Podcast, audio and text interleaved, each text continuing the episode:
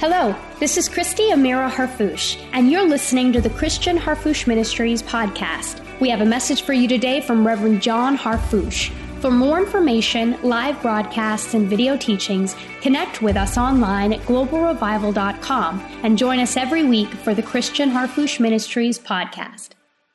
Well, turn with me in your Bibles to the book of Acts we have been studying on the birth of the church at Pentecost. And um, we're going to continue where we left off as uh, all of the sons and daughters that were in the upper room went out into the streets and noised abroad the good news after the fire of God came down from heaven and rested on each and every one of them and uh, uh, every nation was preached to in a single day.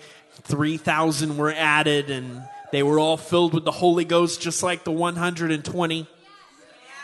Hallelujah. Uh, and I, I, I think we left off somewhere around um, and they continued steadfastly in the apostles' doctrine and fellowship, and in breaking of bread and in prayers. Hallelujah. Uh, we're going to read from chapter 3. Now, Peter and John went up together into the temple at the hour of prayer, being the ninth hour. This is chapter 3 of the book of Acts. And a certain man, lame from his mother's womb, was carried, whom they laid daily at the gate of the temple, which is called Beautiful, to ask alms of them that entered into the temple. Who, seeing Peter and John about to go into the temple, asked an alms. And Peter, fastening his eyes upon him with John, said, Look on us. And he gave heed unto them, expecting to receive something of them. Hallelujah. Did they have something? Yes. He, he, was, he was expectant to receive something from Peter and John. Then Peter said, Silver and gold have I none, but such as I have, give I thee. In the name of Jesus Christ of Nazareth, rise up and walk. And he took him by the right hand and lifted him up. And immediately his feet and ankle bones received strength. And he, leaping up, stood and walked and entered in with them into the temple, walking and leaping and praising God. And all the people saw him walking and praising God. And they knew that it was he which sat for alms at the beautiful gate of the temple. And they were filled with wonder and amazement at that which had happened unto him. Hallelujah. Such as I have, give I unto thee. You may be seated this morning. Um, if you don't know me, I'm Reverend John Michael Emmanuel Harfouche, and it's good to be with you this morning uh, to minister to you. Uh, the apostles, Dr. Christian, Dr. Robin, downloaded me with the word for you this morning told me exactly what you what you needed to hear by the leading of the Holy Ghost, and uh, and uh, that's good. That's very good. So this morning, such as I have. I am going to give to you. This statement is important, and we know it's important because it's recorded. We know it's important because Peter said it by the leading of the Holy Ghost, the Spirit of truth, the member of the Godhead. Peter could have said, Rise up and walk, right? Like Jesus said when he healed that lame man. What's easier to say, Your sins are forgiven you, or rise up and walk? Right? Peter said, Such as I have, give I unto you. And this statement that we see immediately following the beginning of the church is the pattern that the apostles and the children of God follow as they minister throughout not just the first century, but through the entirety of history. Paul said to Timothy, Stir up the gift that is in you by the laying on, by prophecy and the laying on of the hands of the presbytery. And in his other epistle, he says, Stir up the gift that's in you by the laying on of my hands. Something was given to Timothy by Paul. Something was given to this man by Peter and by John. And that transmission, that delivery of that power and that word and that truth and that life and that spirit is the pattern by which ministry takes place in the church. It's the pattern by which people are appointed to take positions within the church. It's the power by which the faith is handed down from generation to generation, not just as words. Because the letter killeth, but the spirit giveth life. What we have is not dead words. What we have is the life of God. And so, such as I have, give I unto you, is the pattern of ministry in the body of Christ. Hallelujah. It's the pattern of ministry, even of Jesus. Because what did he say? It's better for you that I go. Because if I don't, the promise can't come. What, what has been promised you cannot come to you. The thing that the Father has given to me, I cannot give to you unless I go. Tell me, could you be expected or even asked to do the works that Jesus did and greater works if Jesus did not say, Such as I have, give I unto you. If you didn't have what Jesus had, then there's no point in asking, What would Jesus do?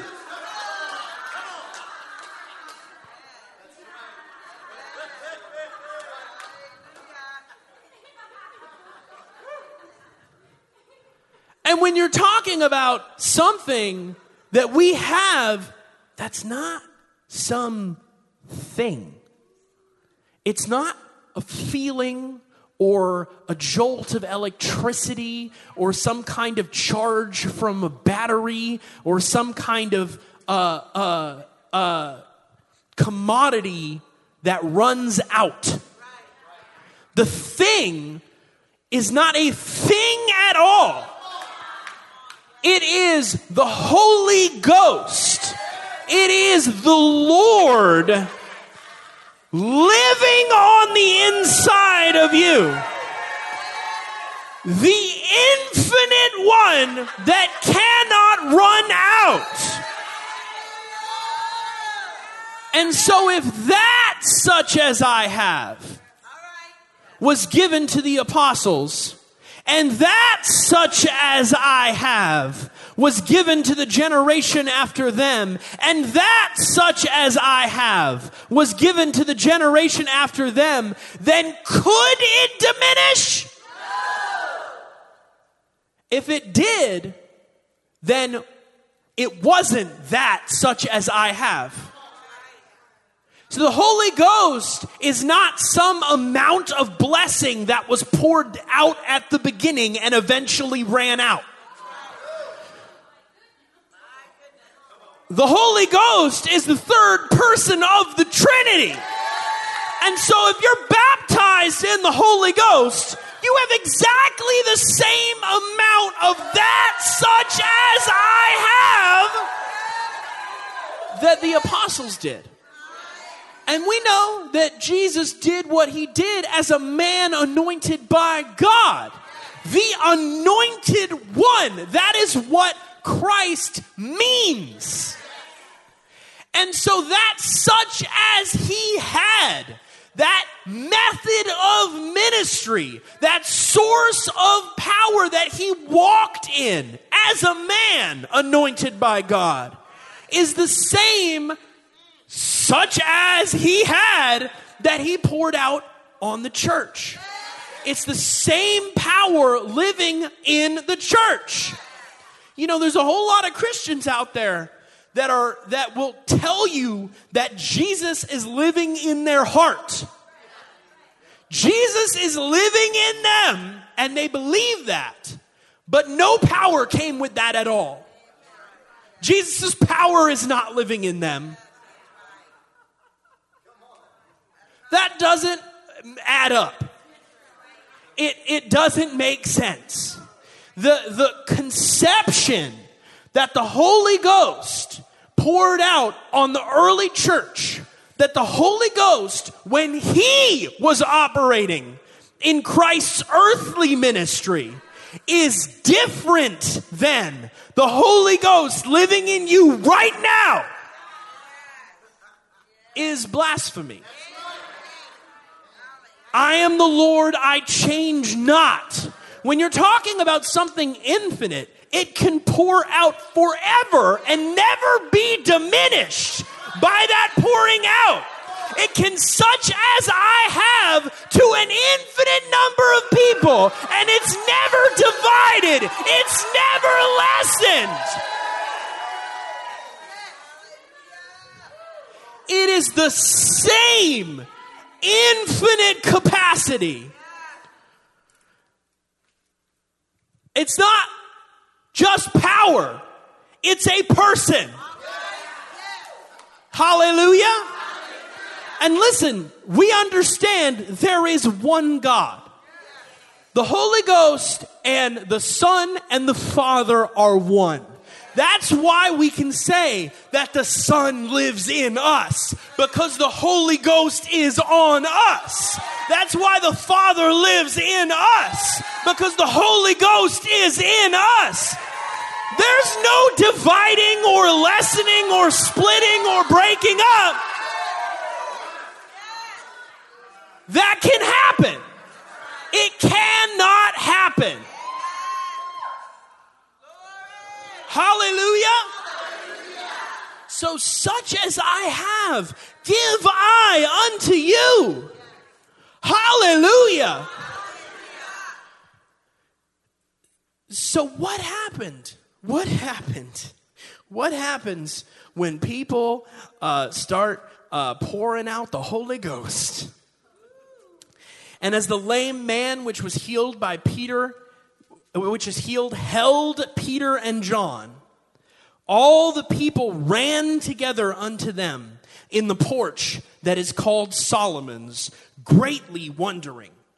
And when Peter saw it, he answered unto the people, Ye men of Israel, why marvel ye at this? Or why look ye so earnestly on us as though by our own power or holiness we had made this man to walk? No, it wasn't just Peter and John. It was what Peter and John had. What had been poured out on them the God of Abraham and of Isaac and of Jacob, the God of our father, fathers hath glorified his son Jesus, whom ye delivered up and denied him in the presence of Pilate when he was determined to let him go. But ye denied the Holy One and the just, and desired a murderer be granted unto you, and killed the Prince of Life, whom God hath raised from the dead, whereof we are witnesses. And his name, through faith in his name, hath made this man strong, whom ye see and know. Yea, the faith which is by him hath given him this perfect soundness in the presence of you all. So, what healed this man? Was it something dispensational that only existed at that time and we don't have access to? It was the faith in his name. The faith that is by his name. Listen, we can't call ourselves Christian if we don't have the faith that is by his name. We cannot call ourselves born again if we do not have the faith that is by His name. So if the faith that is by His name healed that lame man then, then what possible excuse could you have for saying the faith that is by His name cannot do it today? Has the faith that is by the name of Jesus gotten weaker? Has the name of Jesus gotten weaker? Listen, there's a reason that we talk about the fact that healing is included in the atonement. There is a reason that we focus on the Word and the Spirit, on the power that is in the promises of God. Why? Because the Lord tells us what the Antichrist spirit looks like. And it's those that deny the power thereof. There's a people that look like they worship the Lord, but they deny the power thereof. And if you deny the power of God, you do not believe in God.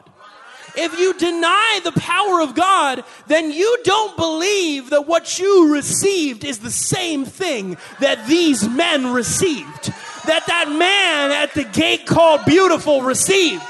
Because his faith in the name of Jesus healed him after 40 years of being crippled. Like that there has been no diminishing because there cannot be a diminishing. Not to God. God does not run out.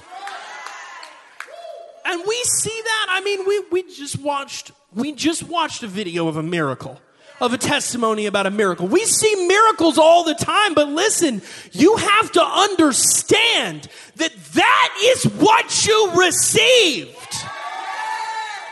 And in the case of that man who had a physical problem in his life, what he received healed him. In the case of John and Peter, what they received, they delivered to that man in order to heal him. And so that power is for your life. And that power is for the lives of every person who has a need that they can't solve, who has an addiction that they can't break, who has a natural situation that they can't beat. Such as I have, give I unto you. Hallelujah. And now, brethren, I wot that through ignorance ye did it, as did also your rulers. But those things which God before had showed by the mouth of all his prophets that Christ should suffer, he hath so fulfilled. Repent ye therefore and be converted, that your sins may be blotted out when the times of refreshing shall come from the presence of the Lord, and he shall send Jesus Christ, which before was preached unto you, whom the heaven must receive until the times of restitution of all things, which God hath spoken by the mouth of all his holy prophets since the world began. For Moses truly said unto the fathers, A prophet shall the Lord your God raise up unto you of your brethren, like unto me. Him shall ye hear in all things whatsoever he shall say unto you. And it shall come to pass that every soul which will not hear that prophet shall be destroyed from among the people. Yea, and all the prophets from Samuel and those that follow after, as many as have spoken, have likewise foretold of these days. Hallelujah. Hallelujah. Ye are the children of the prophets and of the covenant which God made with your fathers, saying unto Abraham, How many of you are Abraham's seed? Thanks to Abraham's seed who lives on the inside of you. Saying unto Abraham, And in thy seed shall all the kindreds of the earth be blessed. Hallelujah. Unto you first, God, having raised up his Son, sent him to bless you in turning away every one of you from his iniquities. And so he is standing in the temple on the porch of Solomon, preaching the fulfillment of all of the prophets that came before, of all of the prophets that spoke of the coming promise. The promise that we spoke about last week, they had just received the such as I have that they had just received. The thing that was spoken by the prophet Joel. And in the last days, the Lord would pour out his spirit on his servants and his handmaids had just happened. The fulfillment of every prophecy. Hallelujah. And as they spake unto the people, the priests and the captain of the temple and the Sadducees came upon them, being grieved that they taught the people, and preached through Jesus the resurrection from the dead. And they laid hands on them, not in that way. They laid hands on them and put them in hold until the next day, for it was now eventide. They locked them up. Howbeit, many of them which heard the word believed, and the number of men was about 5,000. This is quite a meeting. This is within a day or days of Pentecost, you know, and you have, uh, we, we don't know how many people there were because it, it lists men. There could be many more people than that. But imagine Peter and John healing this man and then preaching on Solomon's porch to these thousands and thousands of people, this multitude of people. Hallelujah. And they believed it because, you know, how do you say no to that? Right? And it came to pass on the morrow that their rulers and elders and scribes, and Annas the high priest, and Caiaphas, and John, and Alexander, and as many as were the kindred of the high priest, were gathered together at Jerusalem. And when they had set them in the midst, they asked, By what power or by what name have ye done this? Then Peter, filled with the Holy Ghost, he had. He had it. He was like, I got it.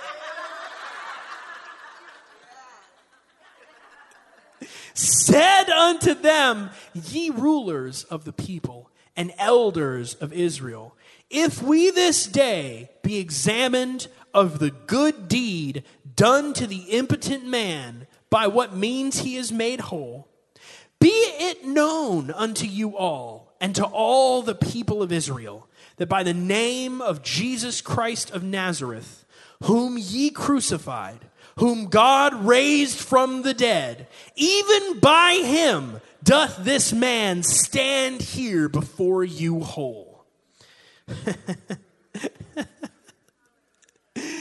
This is the stone which was set at naught of you builders, which has become the head of the corner. We read the scriptures speaking about the foundation of the apostles and the prophets, of the church with Christ as the chief cornerstone, right? That is what he is talking about. That is what Cephas, Peter, the stone, the rock is talking about. Neither is there salvation in any other, for there is none other name under heaven given among men whereby we must be saved. Now, when they saw the boldness of Peter and John and perceived that they were unlearned and ignorant men, they marveled. They were, of course, not uh, of the priestly class. They had they didn't have a, a degree from the school that was run by the high priests. That, but obviously they knew what they were talking about. And they took knowledge of them that they had been with Jesus. The term they took knowledge means they recognized them. They were like, wait a second, I've seen those two guys before. They were with Jesus, right? Hallelujah. And beholding the man which was healed standing before them, they could say nothing against it. But when they had commanded them to go aside out of the council, they conferred among themselves, saying, What shall we do to these men? For that indeed a notable miracle hath been done by them is manifest to all them that dwell in Jerusalem. And we can't deny it. There was like 10, 15,000 people right there when they did it.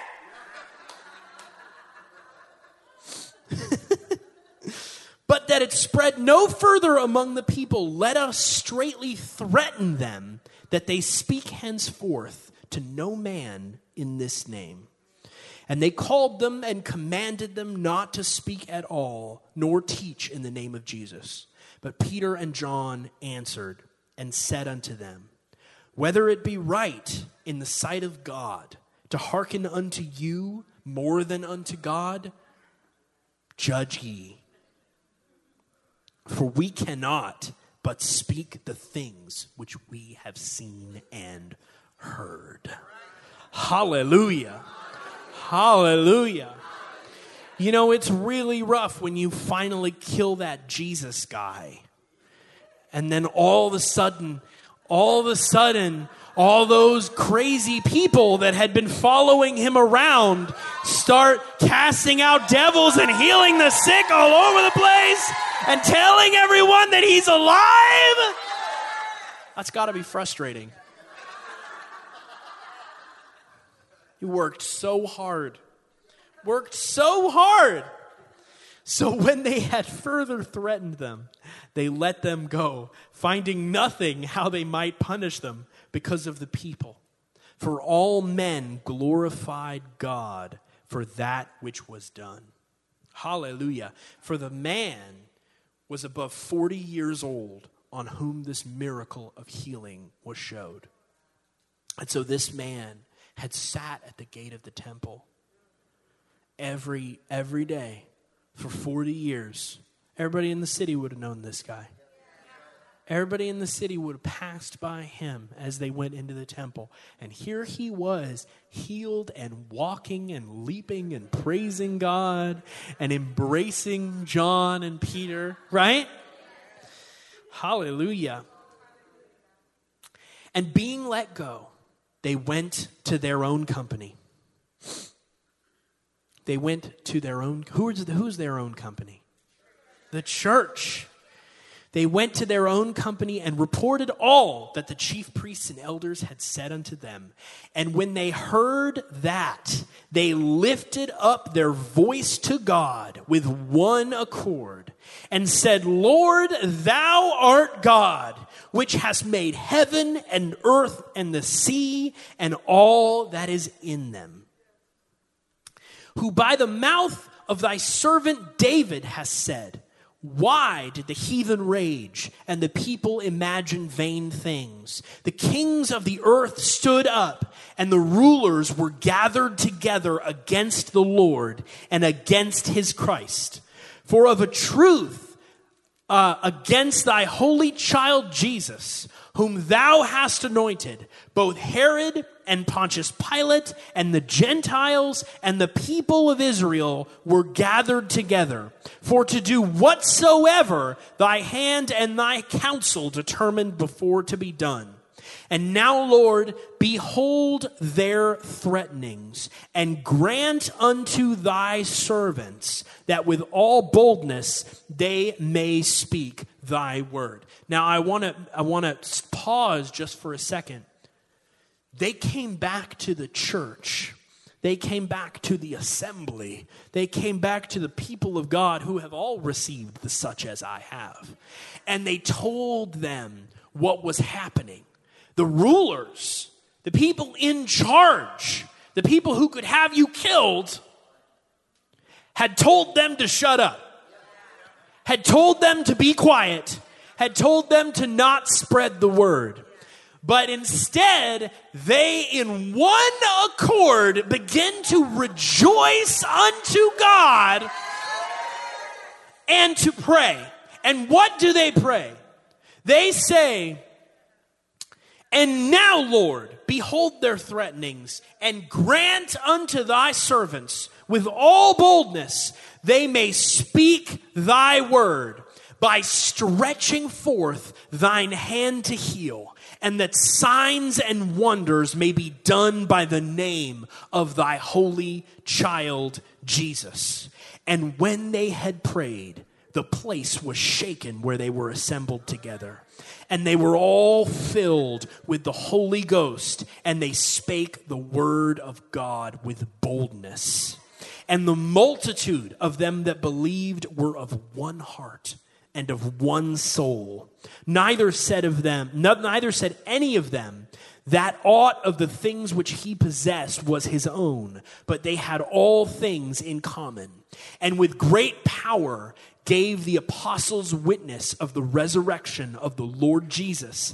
And great grace, that word is charis. That word is not grace, as in they walked and had a book on top of their head and it didn't fall off. Or they danced very well, or they recovered from tripping very well. That word grace is divine ability. That word grace is the power of God. That word charis is charisma. It's the term that's used for the gifts of the Holy Spirit, the supernatural doings of the Holy Spirit. Hallelujah. And great grace was upon them all. Hallelujah. Hallelujah. Do you think the church's, the early church's prayer was fulfilled? Well, actually, yeah, of course, because they talk of the fulfillment of it is, is like a verse later. Talk about the suddenlies of God. And when they finished praying, the place was shook. They were all filled with the Holy Spirit. There were miracles wrought by the apostles, and, and the charisma of God was on all of them. So they got the fulfillment of the prayer right there, right? Seems to be a pattern. Seems to be a pattern.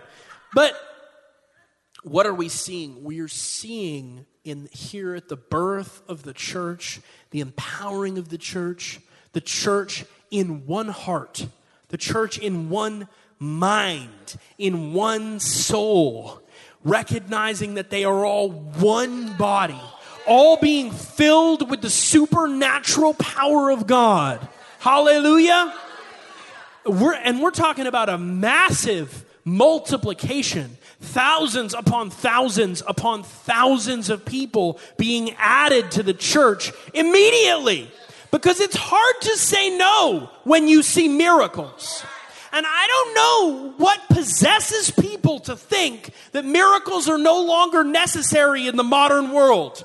If anything, miracles are more necessary now because everybody today is convinced in their own little rationalism, right? In fact, people today are so comfortable, not everywhere in the world. There's a great many places in the world where people are very uncomfortable, where they're crying out for miracles. But in some places, people are so comfortable that they don't think that miracles are necessary. They can make it, they can handle. Life is way easier than it used to be, and therefore we don't need miracles. But if anybody takes a look around at the world today and what is happening all over the face of the earth right now, then you know that we need miracles. You know that we need miracles. And there's no excuse you can make for why we shouldn't have them. The Word of God is clear. That the Word of God is clear about what we've received. The Word of God is clear about what we've received. And there is no theological, biblical, or other reason to conclude that we don't have access to what the other people that received the same thing had access to. So you can decide that you don't need a miracle. You can decide that you can make it on your own. That you're just going to be a good person and love God and live naturally. You can decide that for you. But you can't claim that miracles aren't for today. Because that's not in the Bible. It's not in there. And not only is it not in the Bible, it runs completely counter to what the Bible says. It is, it is a indictment against God who said he would never leave us nor forsake us. It is an indictment against God that gave us the same promises that He gave those people in that church on that day, that He gave those people that were sitting under Christ's ministry. We have the same promises that they do. We live in a, in a time that, in some ways, is very different. But in other ways, nothing has really changed. People still have need that only God can meet. Hallelujah. So, what happened? What happened after this day, after this prayer? We know what happened. The church, to, you know, make a long story short, well, not that long of a story to make a short story shorter, the church spread out all over the world, preaching the gospel and healing the sick and casting out devils and destroying the witchcraft of the pagans, showing that Jesus was the Lord and the only way to God. And they did it not with the enticing words of man's wisdom, but with demonstrations and with power. You can't, you, you can't convince someone into a miracle. This is not a mind over matter kind of thing. You need actual miraculous power that can change a physical circumstance. Why is it? Why is it that the people that sat under Jesus' teaching, who was the greatest biblical teacher that could ever exist, who taught them all the things that they needed to know, why would they need miracles in order to preach the gospel? And we wouldn't need miracles in order to preach the gospel.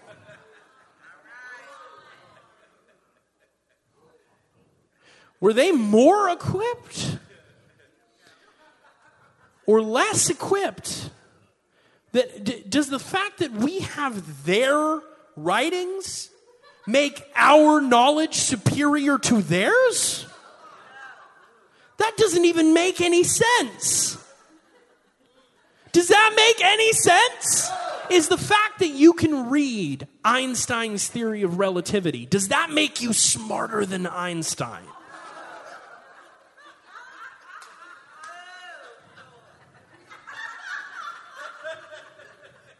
So, being able to read the epistles of Paul does not mean you know the Word of God better than Paul did, who wrote those epistles.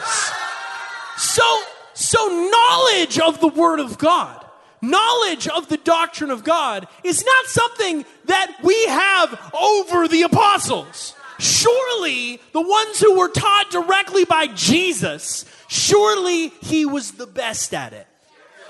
Surely he was the best at it.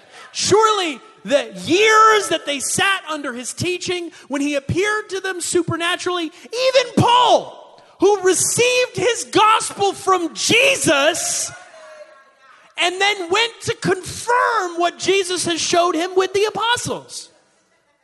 He went privately and met with Peter and James, and, and they discussed what had been delivered to him, and he confirmed, he confirmed what had been delivered to him was the gospel.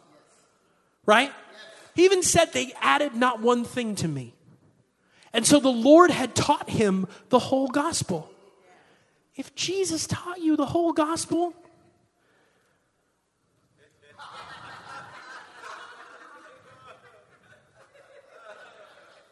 If we don't need miracles, they didn't need miracles. But listen, miracles aren't just about dunking on people that disagree with you. It's not like, oh, you don't believe God is real? Ta da! That's not the purpose of miracles. Right? Peter and John were not showing off when they healed the man at the gate. Beautiful. He was suffering. He had an infirmity. He had a lifelong situation that had imprisoned him. And there was no natural escape from it. And so, delivering that miracle to that man was not to reap the harvest of the people that were there. Delivering that miracle to that man was because that man needed a miracle. And there are people like that all over the world. And, and there's not a division between the faith in the name of Jesus and the healing. There's not a division of the preaching of the good news of the gospel and the miraculous deliverance from earthly and soulish circumstances. They're the same. They marveled at the apostles' doctrine when the apostles did miracles. They marveled at Jesus' doctrine when he did miracles. The miracles were part of the doctrine. The teaching was the solution is here. And so they didn't just need miracles as a method to spread the gospel quickly. They had miracles because people needed miracles. Because people needed miracles. That was not the Lord using people's suffering to preach who He is. It was the Lord delivering people out of their suffering because His will was not that they would suffer. Jesus said God's will for that man that was born blind was to see. And if that's God's will for that man that was born blind, why isn't that God's will for every man and woman that are born blind? If it's not God's will that any should suffer, then how are you going to solve those problems of suffering without supernatural power? And it's not just about physical miracles, it's about deliverance, it's about casting out devils. Listen, these days we have all kinds of treatments that are, are largely ineffective, but people try, right? We have physical treatments that might help a little bit, right? We have, we have things like psychology where we attempt to like unwrap what the source of a, of a deeply seated soul issue is in order to solve it. Do you know what that person really needs? Do you know what that person really needs? Do you know what happens when that hurt that is in you gets healed by God? It's like it never happened. And you're not just a recovering alcoholic that went through AA and hasn't had a drink in 10 years. You're actually healed. So if the need is there, the supply is there. Or let's say the supply is there because it's from God. And God's supply is infinite. And if you have need of it, then knock and the door shall be opened. Seek and ye shall find. Ask and you shall receive. There's a whole lot of people not asking because they don't want to, I don't know, bother God. Like he's got bigger things to worry about. He's got an infinite amount of time to do everything. He's got an infinite amount of power to do everything. His attention is not limited. He has just as much attention for you as he has for the cosmos. He's not going to be like, I'm kind of busy.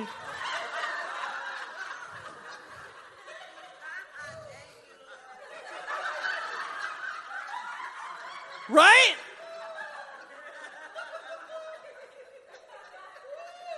So the power was there.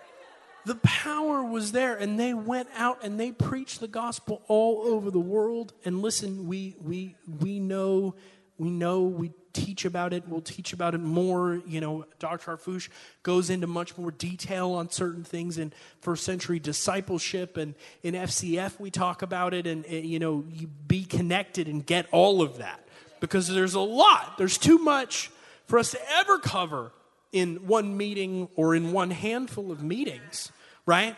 But what happens is that the, the, the city of Jerusalem, the gospel is spread throughout the whole city of Jerusalem.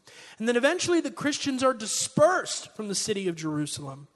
Uh, but not until the city of Antioch, the church in Antioch is founded, right?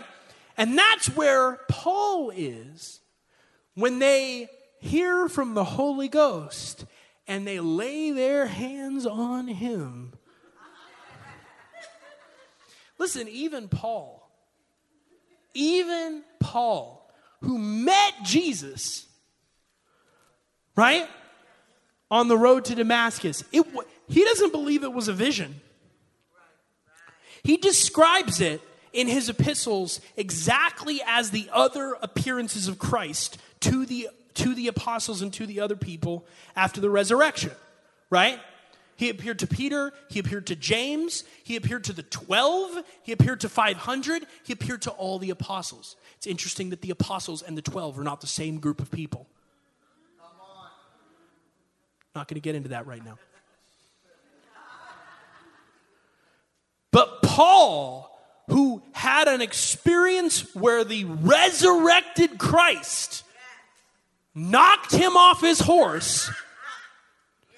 Right? Was it donkey?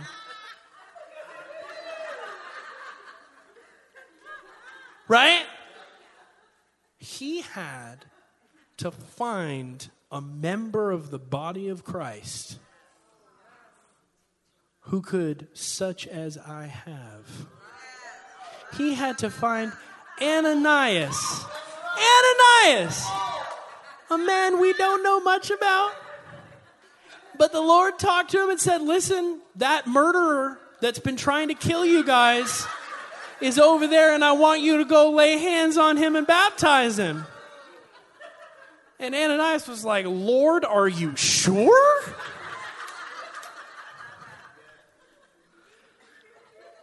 But he did it.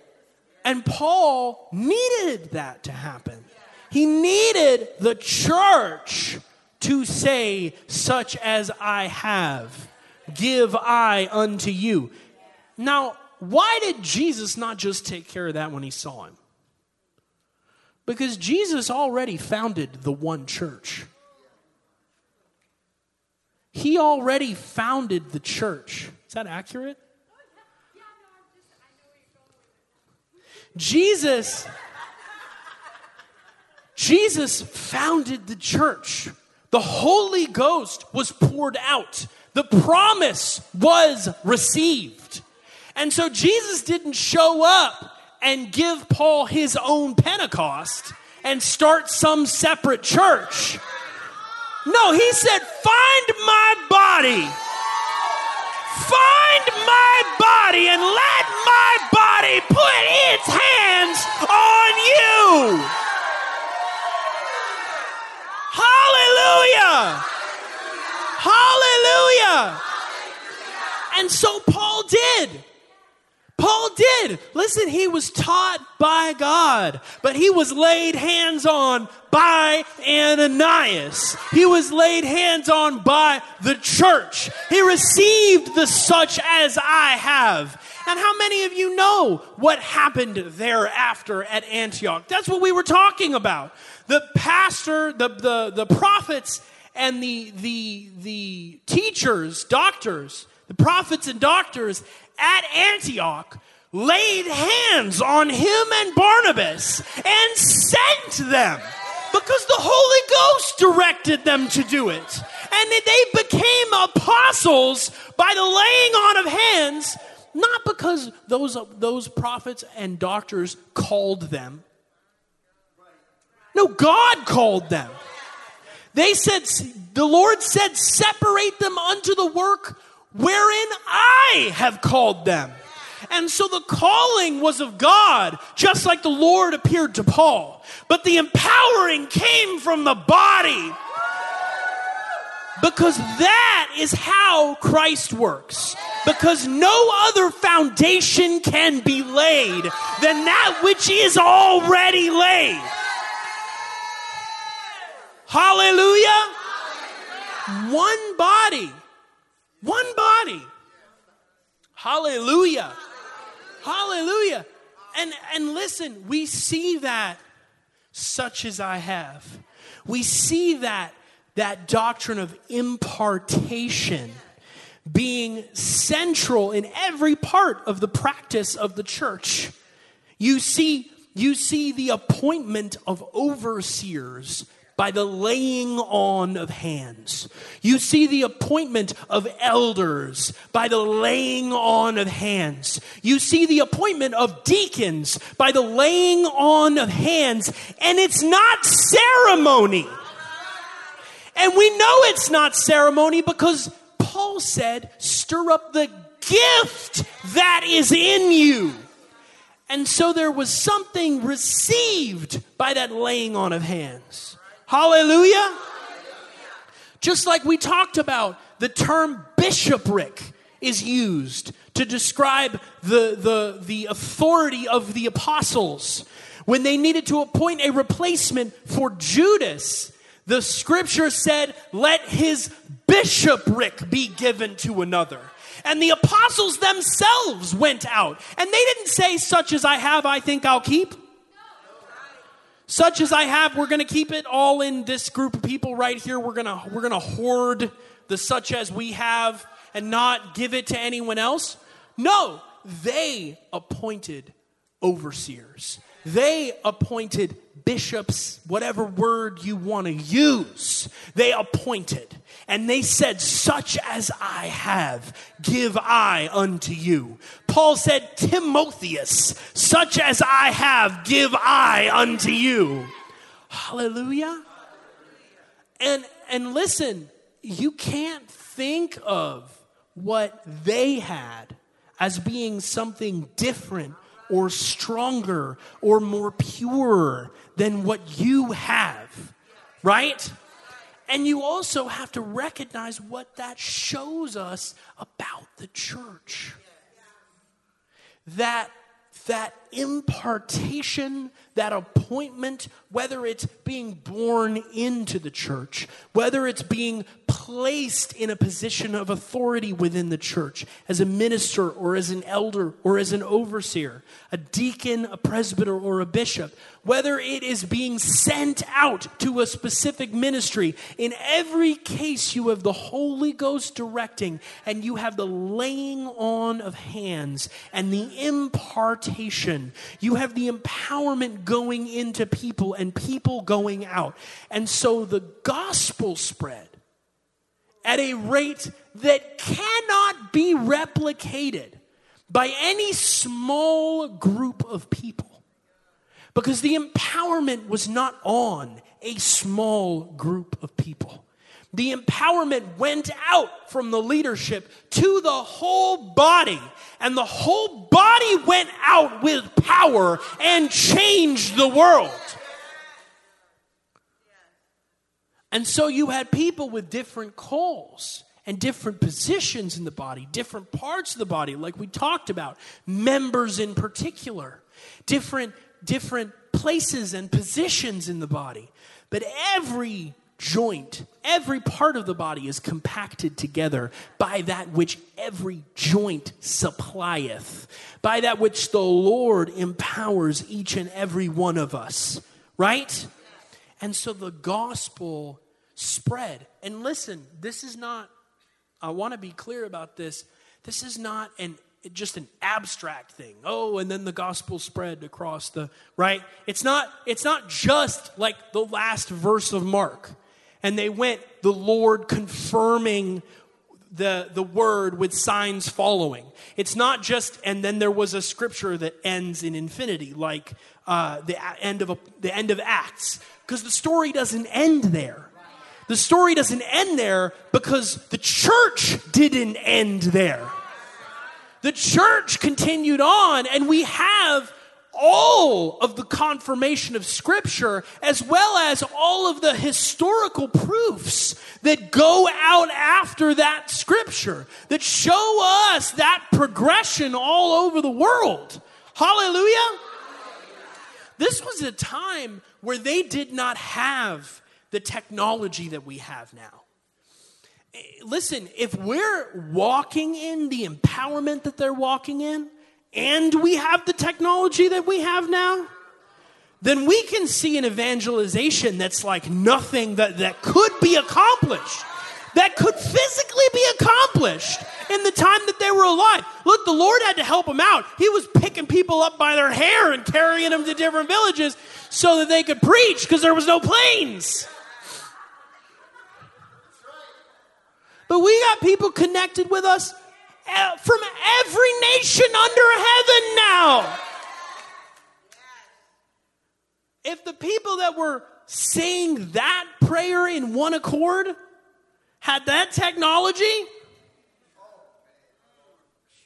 well, you know, take a moment and think about how big the harvest is compared to what they had to go after in their time. Think about how blessed we are that we have such a great harvest in front of us ready to reap. Because in that time, the population of the world was about 250, 300 million people. That's less than the population of the United States of America. On the whole planet. The largest city that existed at the time was Rome, with about 1.5 million people living there. Rome is dwarfed by every city that exists today. Now, there is a great gap of time after the fall of Rome in which it was not matched, about a thousand years, because there was a civilization collapse that happened, right? I don't believe that we're headed towards a civilization collapse. I believe that we're headed towards an elevation. I believe that we're headed towards the end time harvest of souls. God working through his people. But that's how we the what we have in front of us is so much greater and vaster than what they had in front of them.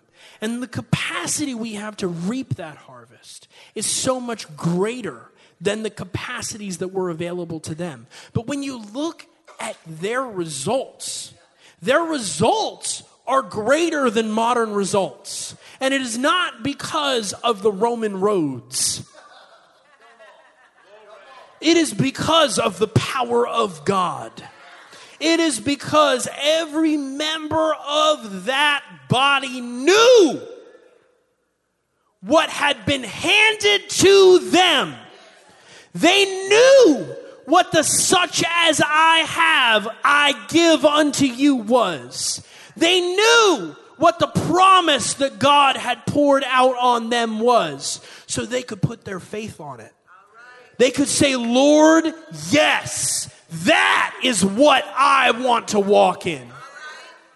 You know, I've told this story before. Dr. Robin, after she got saved, she didn't know, even know anything about the Word of God. It was like a couple weeks after she got saved. She got, and this isn't to brag, this is something that happened. She got called in by the pastor to, with this couple that had sores all over their body, open, bloody sores. And it was related to, it was because they had AIDS.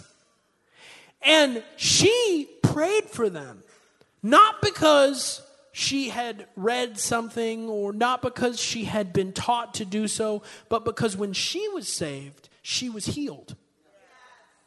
Just like that lame man at the gate, beautiful, was grabbed by the hand and his ankle bones and knees received strength. She was paralyzed.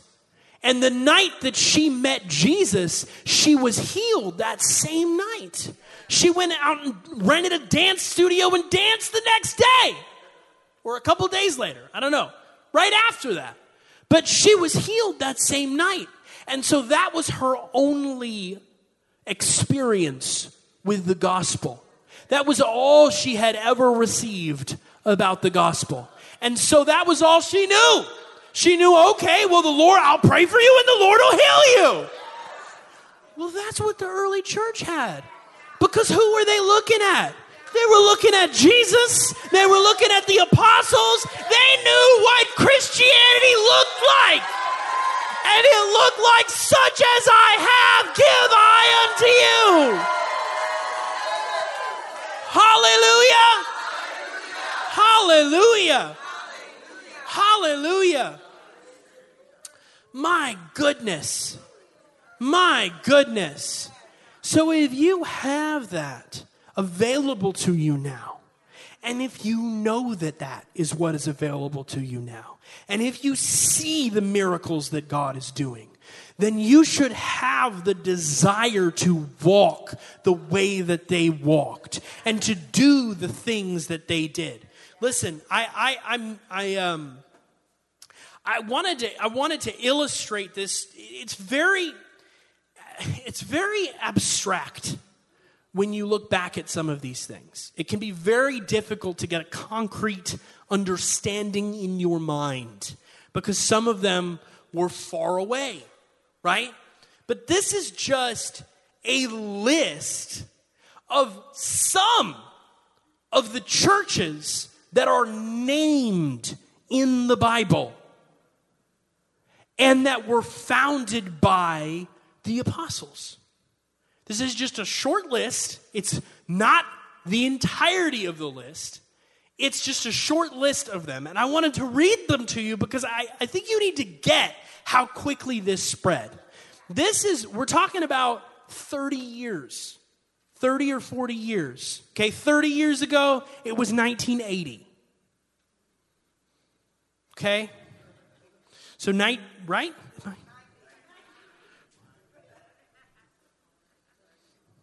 Correct. 40 years ago, it was 1980. 30 years ago, it was 1990. Okay? Think about how recent that was. There's a couple people in here that are like, what? No, I wasn't even alive. But f- forget them for a second and just think about that was that just happened. Okay, that that like just happened. It has not been that long. It has not been that long. Okay? And this is what we have. This is what we have. In fact, I, I actually made a map last night.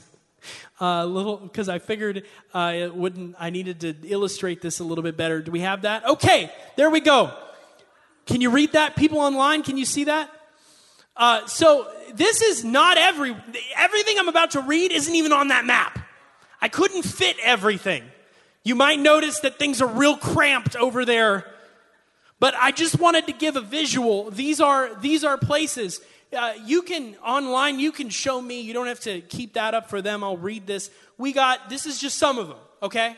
We got Antioch. How many of you know Antioch? Right? There's the other Antioch, which is in Cilicia, by the way. It's a couple hundred miles away from the first Antioch. It's also confirmed in Scripture to be the location of a church. Antioch, Antioch, Athens, Babylon, which isn't on the map, Berea, Caesarea, Cenchrea, Colossae, Corinth, Crete, Cyrene, Damascus, Derbe, Ephesus, Hierapolis, Iconium, Jerusalem, Joppa, Laodicea, Lydda, Lystra, Pergamum, Philadelphia, Philippi, Puteoli, Rome, Sardis, Sharon, Smyrna, Tarsus, Thessalonica, Thyatira, Troas, Cyprus, Malta, and Alexandria. Those are places we have named. Right? So listen, we talked about last week how the letter that was written to the church of Antioch was written to the church at Antioch and those in the regions of Syria and Cilicia. And so there's a great many churches that the letters were also written to that aren't named because they weren't in major locations, right? So, regions that are specifically named in the church that contain multiple churches or many churches is Phoenicia, Samaria, Judea, Galatia, Asia, Macedonia, Cilicia, and Galilee. And then we also know from history, we have Spain, the churches in the first century, we have Armenia, we have Persia, we have Chaldea, and we have India. And uh, India is not on the map. You could, you could take the map down now. India is not on the map because it is uh, really, really far away. Like I, you have really have to zoom out the map to get to India. Listen, Thomas, the Apostle Thomas, went to India. Historians record it was about a 40 day trip by boat. So you get on a boat for 40 days and you can make your way to India. And, uh, and uh, not only did he get there, but he founded churches that are still there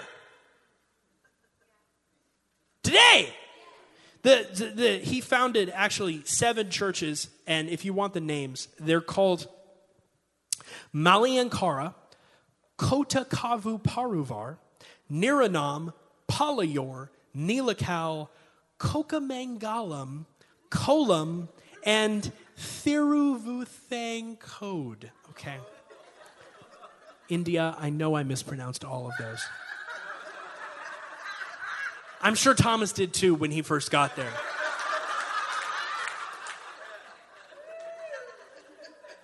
That's a couple decades. It's a few decades. It's 30 to 40 years, and that's just the ones whose names we have. That's not even all the ones whose names we have. The gospel, and, and put up that map one more time. Look, look at look at this. Let me tell you something. Just size wise, I realize that many people watching and here are American.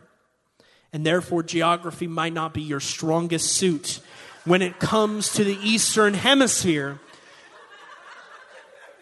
But if you look at the Mediterranean Sea, right, that ends at Spain and goes all the way over to Jerusalem, the Mediterranean Sea is the same width as the United States of America. If you take the Mediterranean Sea and you overlay it over the United States of America, it's the same width. So going from Jerusalem to Spain would be like taking a donkey from Tampa to San Diego.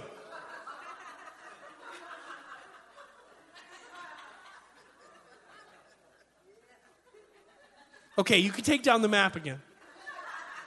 I, I, hope that map is clear. I don't know how well you could read it. I just felt like there should be some kind of visual aid so that you could understand what happened, because this is crazy. It's crazy how fast the gospel spread like wildfire, and that's just a tiny portion.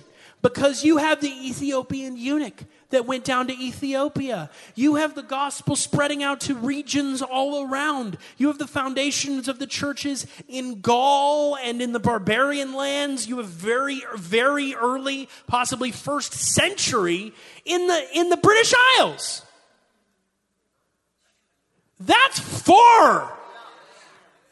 But they got there. Did they get there because they were really impressive speakers?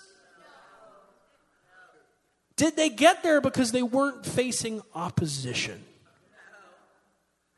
No, listen, the prayer that the apostles prayed and that the people of God prayed in one accord on that day, they prayed because the rulers of the places where they were teaching were arrayed against Christ.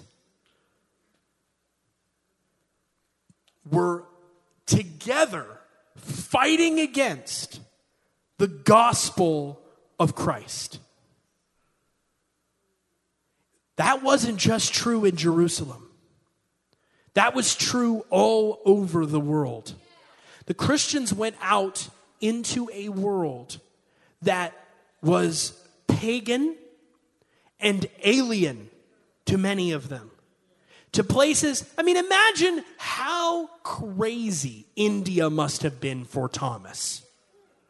What was it like when he got there? Now, they spoke a form of Aramaic, right? Which is what made that possible, right? Because that's what he was speaking. And those churches stayed in communion with the Church of Alexandria and the Syriac churches forever. They were always connected, but they were pretty far out there. It's like Spain was very disconnected from the rest of the church because of how far it was. They, they, they referred to it as the farthest reaches of the West because they didn't know about us yet. Well, we weren't here, obviously. Um, but, you know, but you have the gospel spreading to all of these places, to all of these places where the, in, like, as a rule, the authorities of the nations that they went to were trying to stop them. These were pagan nations. We talked about this several weeks ago the persecutions, the martyrdoms. We talked about Polycarp. We know what the first few centuries of the church looked like.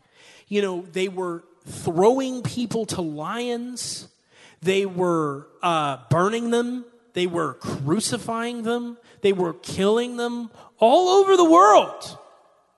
The Apostle Paul, they stoned him multiple times. Just, just a reminder stoning is a form of execution.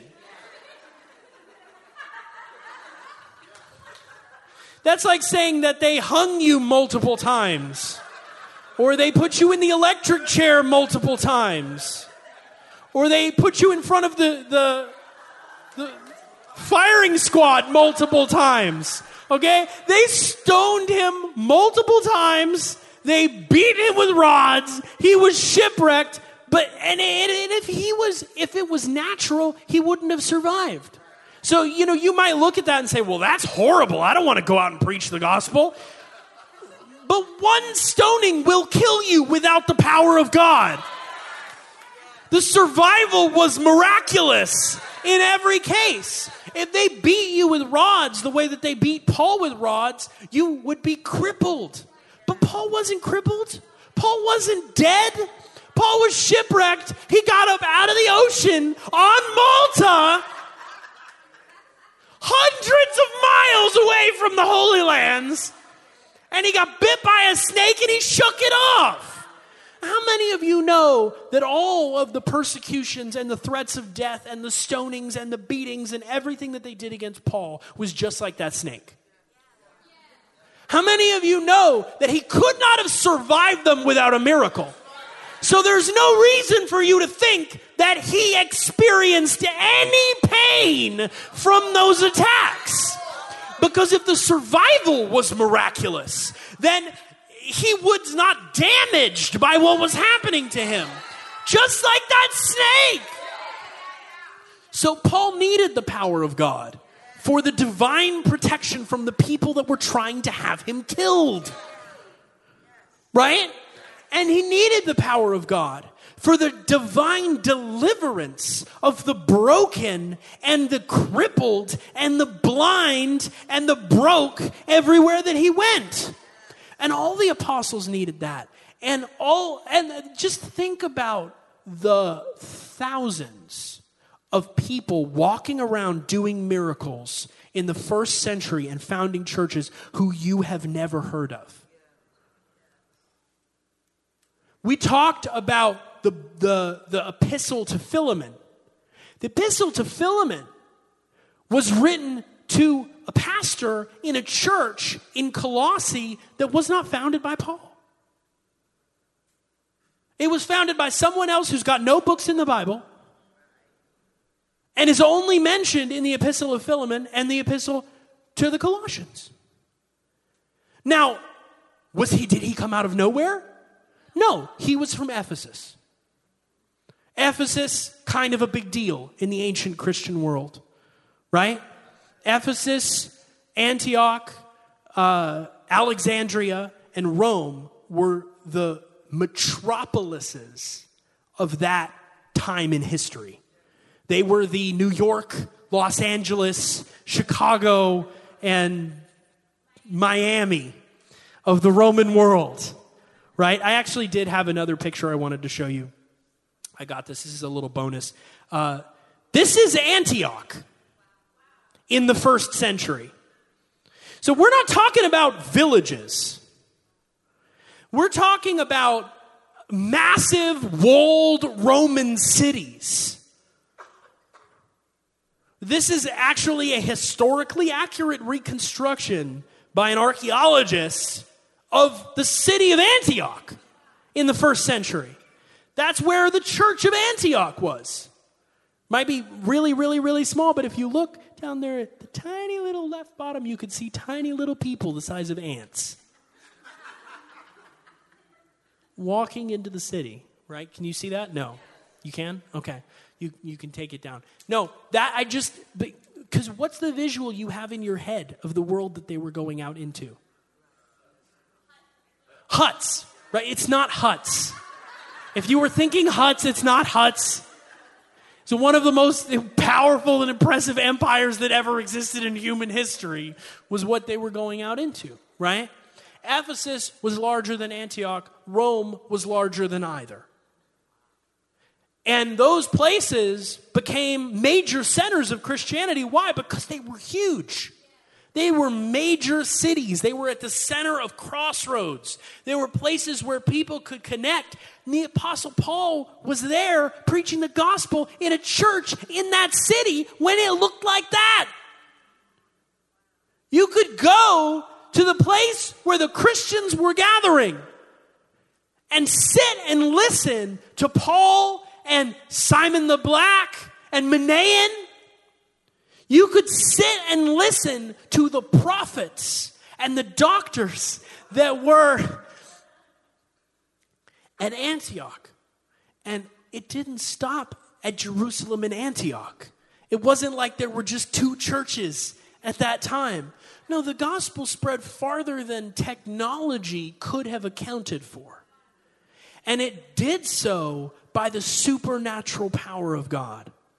Now, listen, I would like to tell you something that probably very few of you have heard and will blow your minds. This is just a, a simple fact, a simple historical fact. Now, you might say, well, now that we're not being thrown into a pit full of hungry lions, we don't need to be as crazy about the power of God and doing the supernatural right? Like now that we're not like going to face up against a pagan sorceress who's possessed by the devil, then we don't need, you know, maybe we can just have some practical life principles. Right? Now that we've live in a place where we have freedom to believe well well we have consent we're supposed to We legally have freedom to believe and to practice the way that our heart and our conscience leads us to, although there are some difficulties in the actual practice because there are still people with demons that are not fond of those uh, particular liberties, that we don't need to be as crazy as all that. But if you actually were to count up the number of people in the world who were martyred century by century, what martyred for their faith. I'm not talking about people killed by regimes for other reasons. Because we all know, you know, that there's been a whole lot of people killed by regimes in the 20th century, especially, right? Just martyrs, just people killed for being Christian and refusing to denounce what they believe, you would find that in the 20th century, more Christians were martyred than all 19 prior centuries. In the 20th century, more Christians were killed for being Christian than died under the Diocletian persecution. In the 20th century, more Christians were killed for being Christian, for preaching the gospel, than died under Nero's persecution, that died under any persecution that existed in the history of the church. Now, if that's the case, then how much do we need the power of God? How much do we need the power that will allow you to say, they hung me multiple times? How much do you need the power that will allow you to say, they could not kill me like they could not kill John? How much more do we need that power today than they needed that power then? There are 7 billion people on the planet today. The population of the earth more than doubled in the last hundred years. The harvest that we have available to us, the wheat that is out there, the people that need the word of God are a larger number than has ever existed before. And the people that are dying for the gospel today is not getting smaller, it's getting larger. It's Memorial Day weekend. We in the United States celebrate the people that have fought for our freedoms. Hundreds of years ago, we had religious immigrants, pilgrims, that came seeking a place where they could serve the Lord without being stoned multiple times. Right? They came seeking a place where no one could stop them from practicing their faith with all of their heart. And that's the heritage that this country has. That is the foundational principle that this country has. But we should not, as Christians, just honor the people that have fought in wars for this nation so that we could practice our faith. We should honor those that have given their lives for the past 2,000 years so that we can practice our faith. Who have fought for the gospel, who have fought for our faith and our freedom. Those are people that we honor. And we are thankful in everything that the Lord has done to give us the ability to serve Him in this nation. But we also understand that our mission is not just to this nation, that the Great Commission is not just to this nation. And all over the world, where people are still being martyred for being Christians, they need just as much as we need that such as I have. And so we're here standing for that, standing for that faith, that faith that was delivered once to the saints, the faith that made that man whole, the faith. That's what Peter said. That's what Peter said. It was the faith that made him whole. Is that not the faith that we are told to contend for? Is that not one and the same faith? So if it's the same faith, it can reap the same results in the world today. And we're not living in a time of less need. We are living in a time of greater need. Hallelujah. And so you can stand up for what is the promises of God for your life and you can stand up with that strength in your knees and in your ankles. Even if you've been lying down for 40 years, you can stand up and receive strength and say, That's the faith I believe in. That's the faith I received. And just like Peter and John said to that man, Such as I have, give I unto you and that man who embraced Peter and John in front of the multitude would have went out and I'm sure he did and the same way that he was touched just like Dr. Robin only knew that the Lord healed he would say such as I have give I unto you such as I have give I unto you what has been given me what I received give I unto you. And that is us. That is who we are. And that is what we do. And so we can stand together and we can stand for that prayer of unity, that prayer of strength.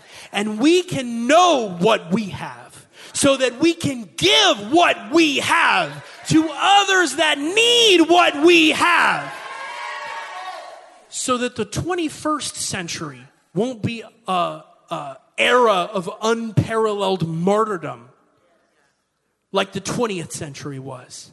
But the 21st century can be an era of the people of God standing up and receiving strength and saying, Such as I have, give I unto you. Hallelujah. Hallelujah. Hallelujah. Well, if you believe that, and if you have received some strength, then just stand up and shout.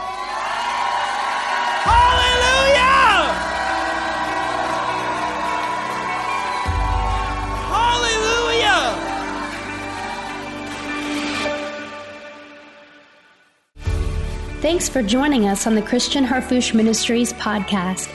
Join us on our other podcast, Miracles Today. Connect with us at globalrevival.com, and we'll see you next week.